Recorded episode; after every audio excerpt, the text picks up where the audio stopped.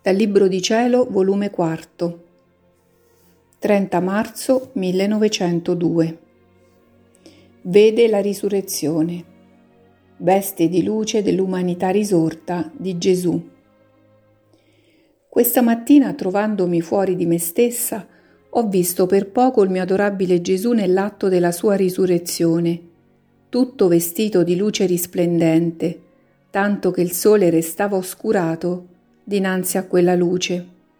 Ond'io sono restata incantata e ho detto, Signore, se non sono degna di toccare la tua umanità glorificata, fatemi toccare almeno le vostre vesti.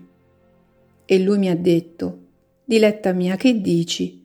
Dopo che fui risorto, non ebbi più bisogno di vesti materiali, ma le mie vesti sono di sole, di luce purissima, che copre la mia umanità e che risplenderà eternamente, dando gaudio indicibile a tutti i sensi dei beati comprensori. E questo è stato concesso alla mia umanità, perché non ebbi parte di essa che non fosse coperta di obbrobri, di dolori e di piaghe.